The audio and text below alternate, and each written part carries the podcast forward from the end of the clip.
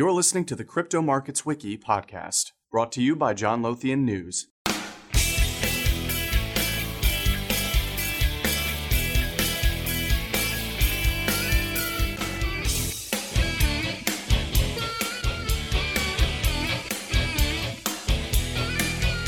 Michael Sonnenschein is the managing director and board member at Grayscale Investments, a company that creates and manages digital asset investment products, including the Grayscale Bitcoin Trust. Before starting at Grayscale, Sonnenschein worked at Barclays, JP Morgan, and Bank of America, and now we have him on the podcast today to talk institutional trading and Bitcoin. Michael, welcome to the show. Thanks so much for having me. Yeah, pleasure to have you on. So, uh, how are obviously we've got a lot of uh, logistical issues as far as business operations are concerned these days. How are you and Grayscale coping with the pandemic? Well, first and foremost, I got to say how pleased I am that you know, thankfully, everybody on the team as well as their family members, um, thankfully, has been safe and sound throughout all of this. And so, we're certainly thinking about our clients, our service providers everybody else out there and, and hoping that people are weathering through this um, safely and, and uh, you know, in good health. Um, but I have to say that I would also applaud the Grayscale team for seamlessly transitioning uh, to a work from home scenario. Um, not a single thing has slipped through the cracks, and everybody um, has really rallied around one another um, to continue to create a cohesive environment and uh, continue to keep up with our clients and our business goals. So no no real interruption other than not being able to physically see one another or be with each other on a daily basis. Sure. Yeah. You and you guys have uh, you guys have had a busy year. I know the last time we spoke, you were in the process of filing Form 10 with the SEC. Uh, which is also known as the General Form for Registration of Securities, and uh, that went into effect, I believe, in January. Is that correct? It is. Yeah, it's been a really busy start to the year. Um, I think that our team really continues to try and ensure that the investment community as a whole knows that there are ways to work within the digital asset ecosystem in a way that fits into existing regulatory frameworks. And so, a major milestone for us, and certainly for our flagship product, the Grayscale Bitcoin Trust, was that it became an SEC reporting company uh, in January, as you mentioned. And so that means that we're now subject to um, internal controls, filing 10Ks, 10Qs, 8Ks, really holding the product um, as well as us as a team to the same reporting and disclosure obligations that investors would see in really any publicly traded company on a national exchange or any kind of investment product. Um, and so this is the first digital currency investment vehicle to do so, um, and something that we're certainly proud of, and you know certainly something that investors have been telling us they've wanted. So um, that was a major milestone to kick off the year for sure. And that's just for the Grayscale Bitcoin Trust. Uh, is that correct? That's correct. The the SEC reporting status um, is just for Grayscale Bitcoin Trust, which is publicly quoted under the symbol GBTC. Okay.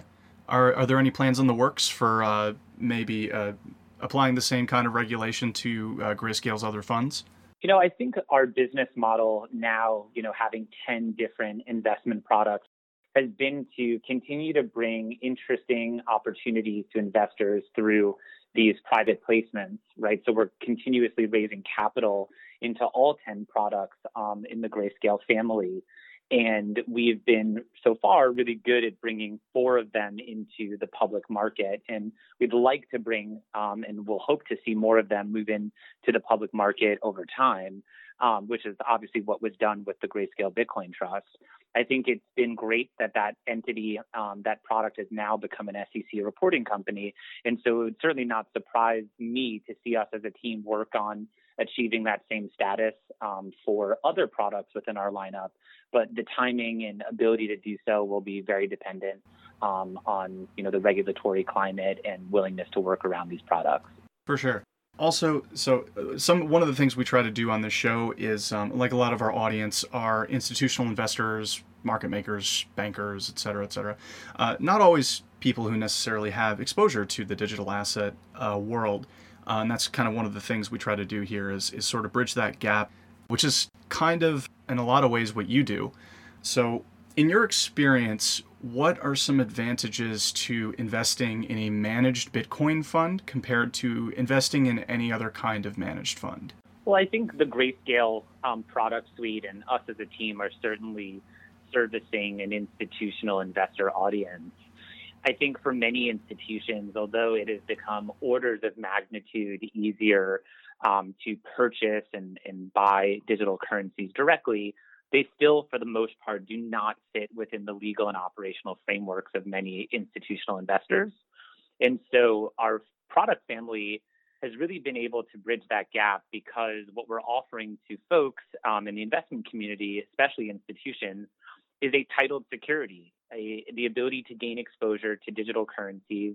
Um, and again, we have 10 different products that each are being offered through a titled security with a CUSIP with audited financial statements, something that looks, feels, and acts like the other instruments they may use to gain exposure to certain subsets of, of asset classes, certain geographies, or even certain commodities in certain instances. And I think what's really interesting for investors to think about is how that momentum or how that interest in the space is changing or growing over time. And so, one of the things that we do is on a quarterly basis, we publish um, our asset inflows. We look at which products receive more inflows than others. We try and extrapolate out any trends or interesting data points that we can share with the investment community. And one of the trends that we've been identifying over the past few quarters, which is continuing to gain momentum, is how much institutional adoption we're seeing. In fact, in the first quarter of 2020, about 88% of the over half a billion dollars we raised came from institutions um, with the primary subset of that group being hedge funds, um, and that's non crypto hedge funds. These are funds that are looking for digital asset exposure. Um, and so that's a trend that we only see continuing to gain momentum and um, one that I think we're super proud of. Yeah, I was going to say, uh, I read through the report uh, that you guys published recently, and uh, it, it said that Grayscale's products have raised a combined total of over half a billion dollars uh, over the past year, which is even more impressive when you consider the fact that at this time last year, I believe, uh, correct me if I'm wrong, but uh, Grayscale's total investments were uh, somewhere around 60 million. So that's that's quite a leap. Yeah, we've actually yeah we've actually raised over a billion dollars um, over a oh, trailing wow. over a trailing 12 month basis. The first quarter of 2020 was in fact the strongest stretch of inflows we've oh, ever that's seen right. yeah. in such a short period of time. Just half a billion dollars in just the first quarter of this year. And what's probably even more interesting is the fact that that first quarter of 2020 actually accounts for 30% of all of the money that Grayscale has raised since the firm was started um, back in late 2013. So that should really signal to folks just how much interest and capital deployment is accelerating into the asset class. What do you think accounts for all that uh, additional demand? I think it varies quite a bit. You know, one of the things that we did in the first quarter of 2020 in, in the report we published, we started to delineate the different fund strategies um, and investment mandates of our hedge fund audience. And we really realized that it's it's not just one kind of investor, which is I think a theme that we've been trying to highlight as much as possible. There's this perception that digital currency investing is really meant for folks only with a technology bend um, or only folks that really believe in you know blockchain or are really focused on payments and kind of some of those early use cases. But when we look at the makeup of our hedge fund audience, it's everything from global macro funds to you know multi-strat funds to event-driven funds risk arbitrage funds. It really runs the entire gamut of investment mandates and strategies. And so their motivations for exposure to the space will differ quite a bit. There are definitely investors that are interested in deploying capital into Bitcoin um, first and foremost as their you know first investment in the space and probably where they have the largest conviction, given that it's the largest digital currency. And maybe that's just because they see the adoption and how much staying power Bitcoin has, um, and it's an investment that they're excited about.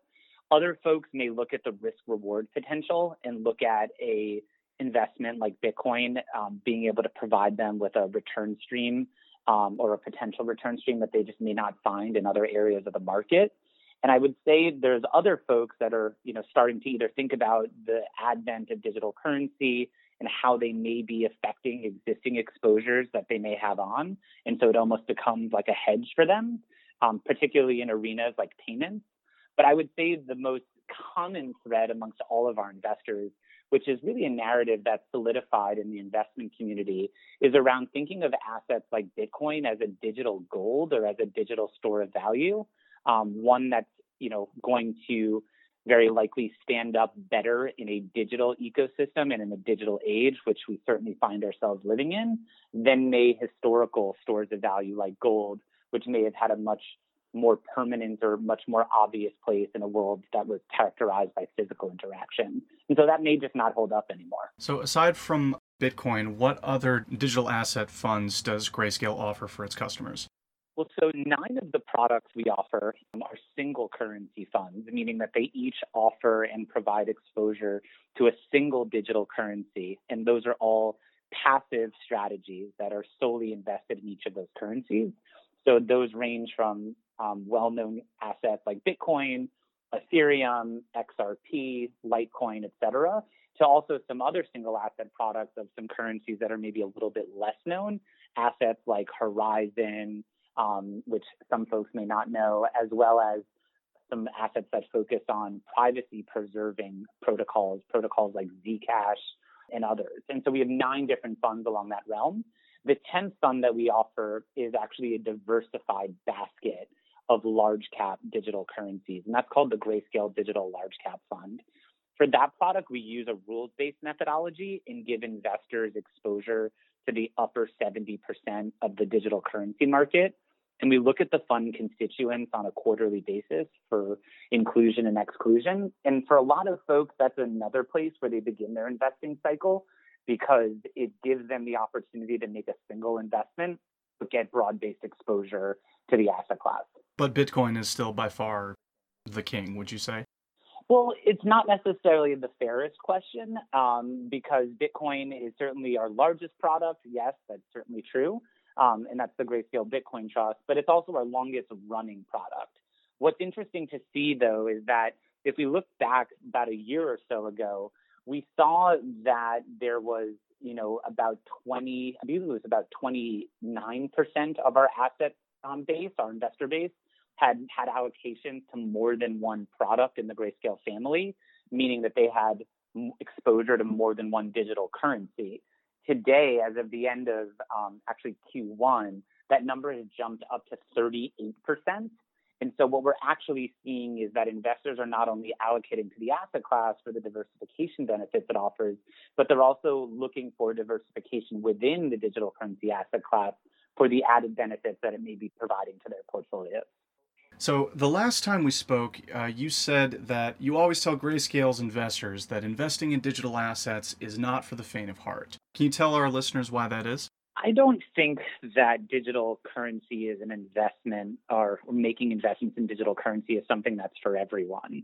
What I do think is that the digital currency asset class is not going to go away, that the digital currency asset class is something that is certainly going to be here to stay um, and has demonstrated quite a bit of staying power. And what I think investors really need to task themselves with, particularly in an investing environment that's you know characterized by unlimited amounts of quantitative easing and low rates and you know seeing exceeding amounts of volatility, is that they need to be smart about the asset class. And that means getting educated about it. And we certainly spend a lot of our time doing that with the investment community and always welcome the opportunity to have those kinds of conversations.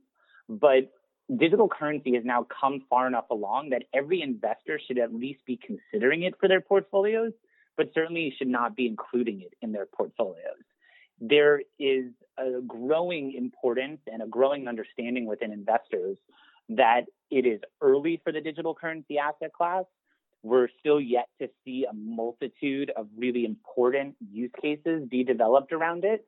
And there's still hundreds and hundreds and hundreds of digital currencies out there vying for market share and use cases and adoption and usage.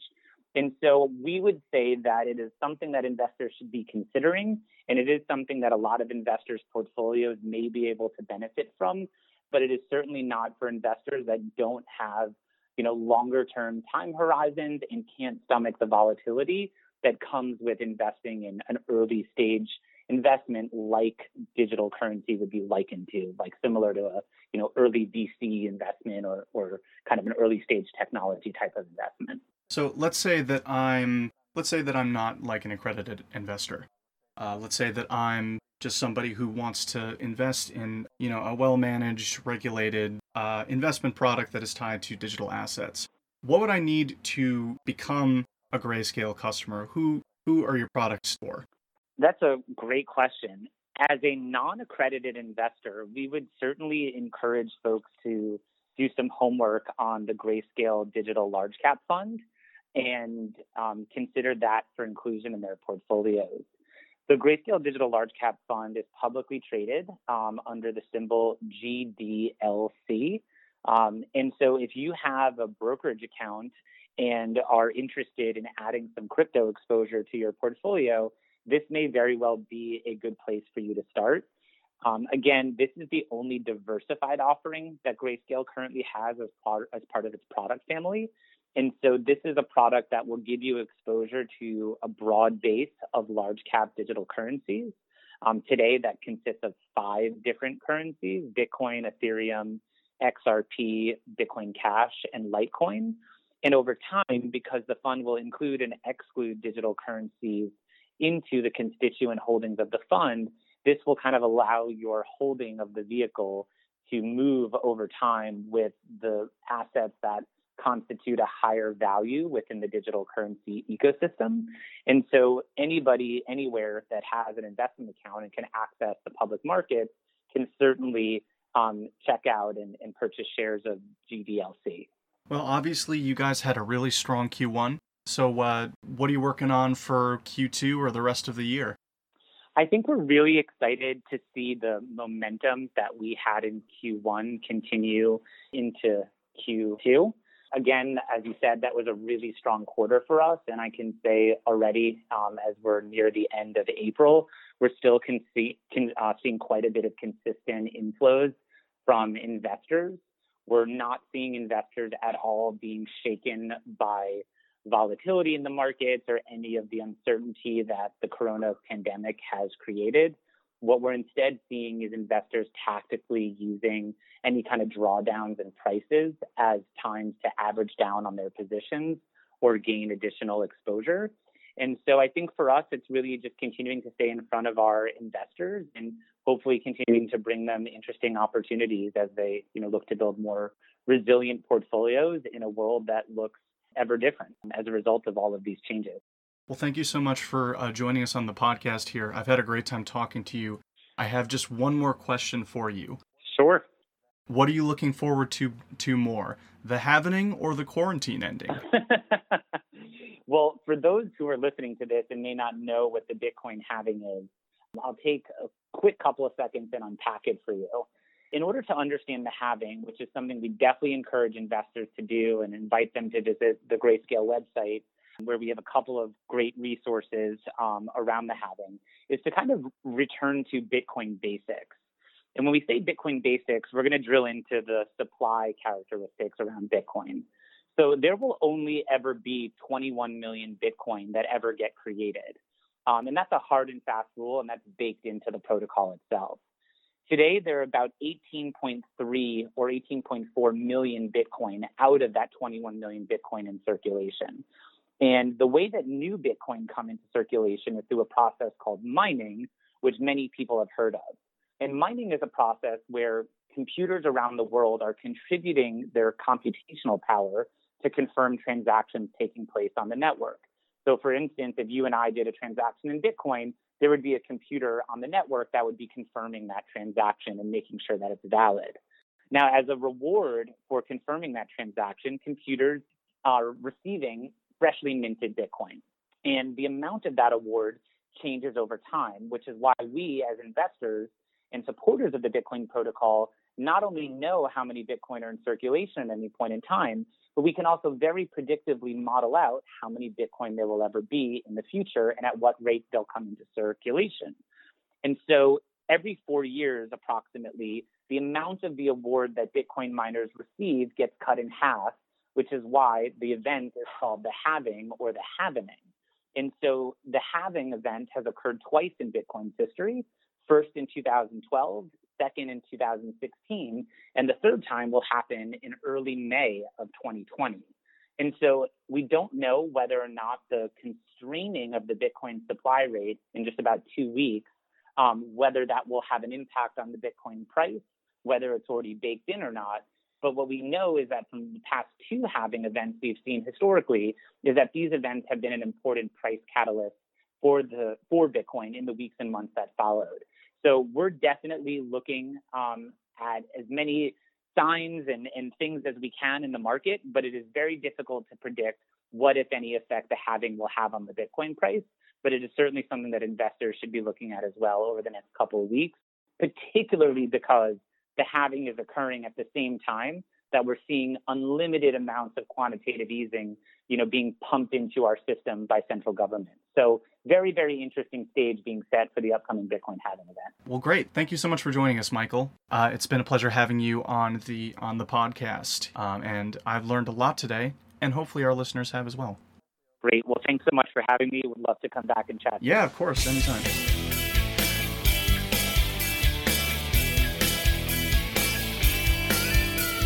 For more news, videos, and podcasts like this, head over to johnlothiannews.com.